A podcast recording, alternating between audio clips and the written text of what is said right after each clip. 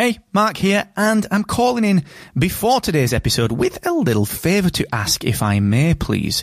You see, today I'm changing the format of the podcast accelerator. I'm trialing a longer form deep dive episode, real specific actionable takeaways, and introducing my recommended podcast tool of the week. Now, the format is ever so slightly different. It is a little bit longer. And during this episode, which is a huge, deep dive, massive piece of free podcast education, during this episode, I'm going to break off for about 90 seconds to recommend a podcasting tool that I think will help you. And at the end, stick around because there's a new section at the end which is three actionable takeaways that you can implement today based on today's deep dive. So let me know what you think of this new format, please. That's the favour that I'm asking. You can do that on Twitter at Mr. Asquith, and you can get the written version of this over on my Twitter profile as well. Once again, that's at Mr. Asquith, and enjoy this episode of the Podcast Accelerator. Voice is huge. Heck, you're a podcaster. Heck, maybe even listen to this podcast. This is unbelievable. Voice is huge, but it's not just content creation.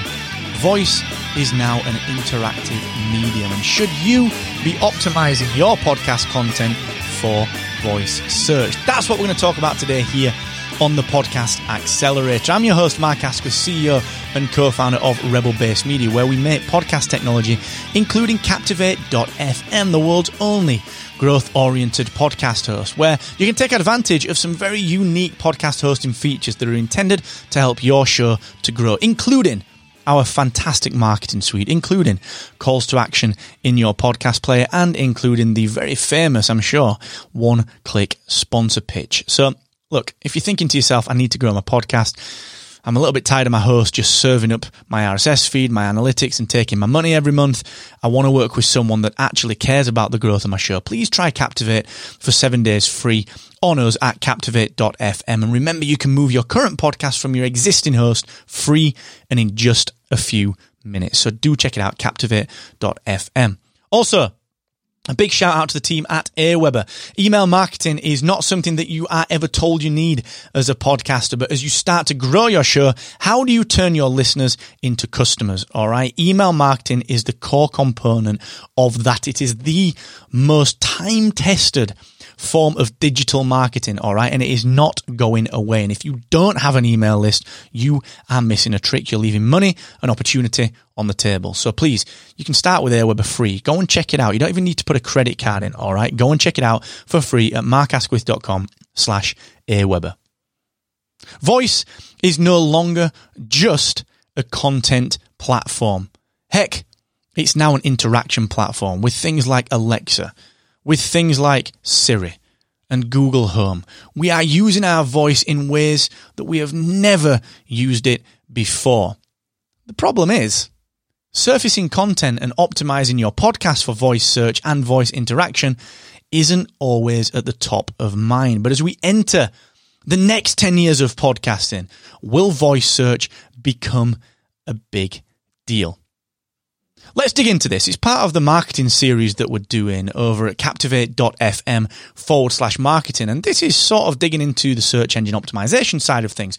So please, if you're thinking to yourself, how do I grow my podcast? What do I need to grow my audience and my listenership? Do check out captivate.fm forward slash marketing. It's going to give you a pile of ideas. It's a great big tutorial on exactly how you can grow your audience. In 2018, I attended VoiceCon. I was there over at VaynerMedia in New York City, talking to Gary Vee and several brands in the space from Google through to some of the biggest, biggest brands in the world and so many independent content creators about voice as a medium, voice as an interaction technology. And more and more we walk into our homes and we search for things using Alexa. We get data back from Google Home. Heck, we ask Siri for the weather.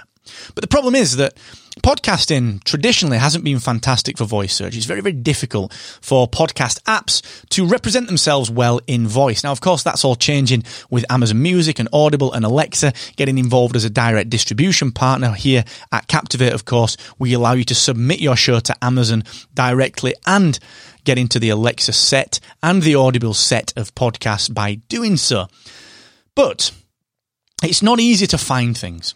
And as a podcaster, we have a responsibility to make sure that our show is very, very easy to find. Now, I had a discussion on voice search with uh, someone from one of the biggest brands in podcasting. Heck, maybe the biggest brand in the world.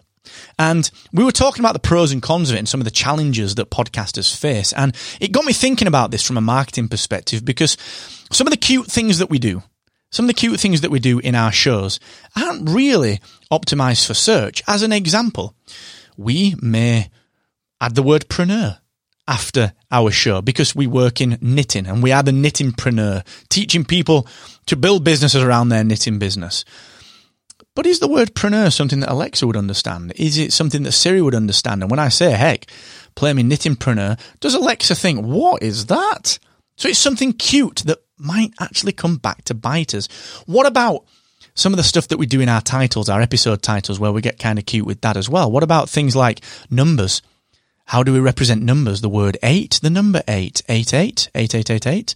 How do we represent that? And how is Alexa? How is Siri? How are some of the other voice activated assistants going to interpret our content? Now, it's not something that is a one and done. Okay, voice search is never finished. It's just like normal search engine optimization. It's, it's it's it's got the word optimization in it. You're constantly tweaking it and changing it. And I don't think we're there yet with voice search, wherein we have all the answers. But what I want to do with this content right here today is get you thinking about the fact that people are going to be trying to surface new content or even access content that they already know about. Perhaps, for example, they'll listen to your show on Apple Podcasts on their phone, but when they get home, they want to listen to it on Alexa. They want to listen to it on their HomePod. They want to listen to it via a Google Home. Are you optimizing your show to be found? Okay we've got to think about this as podcasters and we have to get really clear with our language. We can't be too verbose, with things. How ironic that I can't pronounce the word verbose. We've got to be really clear. We've got to be very succinct. We have to be very, very open and just provide clarity on exactly what our podcast is called, the description. We can't be cute with the title. We have to be very, very clear. I mean, there are so many book titles that try to be cute. How many cute book titles can you think of? There aren't many. Okay, there are so many that try to be cute, but you can't think of them because the ones that stick, the ones that become huge sellers, are the ones with clarity, the ones that do what they say on the tin, the ones that open your eyes, the ones that feel like you know exactly what you're going to get when you start reading it, or that deliver a promise right there on the cover without being too verbose, without being too cute. Okay. So what I want you to think about here in voice search is this. I'm a podcaster. Does my show name, does my episode titling make it easy for the robots, Alexa, Google Home, Siri, anything else that you can think of? Does my show give those robots the best chance of discovering it, of not misinterpreting pronunciations, of not misinterpreting things that could get confused between numbers and random words like preneur. Am I giving myself the best chance? And will users know how to pronounce what I'm saying? Will users know what my show is called? And we have to be very, very clear with what we're doing, all right? Now is not the time to be cute because people want your show. And we want people who have never heard of your show to understand that they want your show. Okay. And we want it to be very clear and easy to get that show. And if we're being too cute, if we're overcomplicating, if we're not delivering in plain language exactly what our show does, do we stand the best chance of being surfaced by the robots? Never mind the humans that are running the robots, the Alexas, the HomePods, the Google Homes. We've got to give ourselves the best chance, all right? So today's lesson is this. Look at your content, look at your title, look at your description. Are you giving yourself the best chance of being understood by a machine that could be responsible for showing your show to brand new listeners.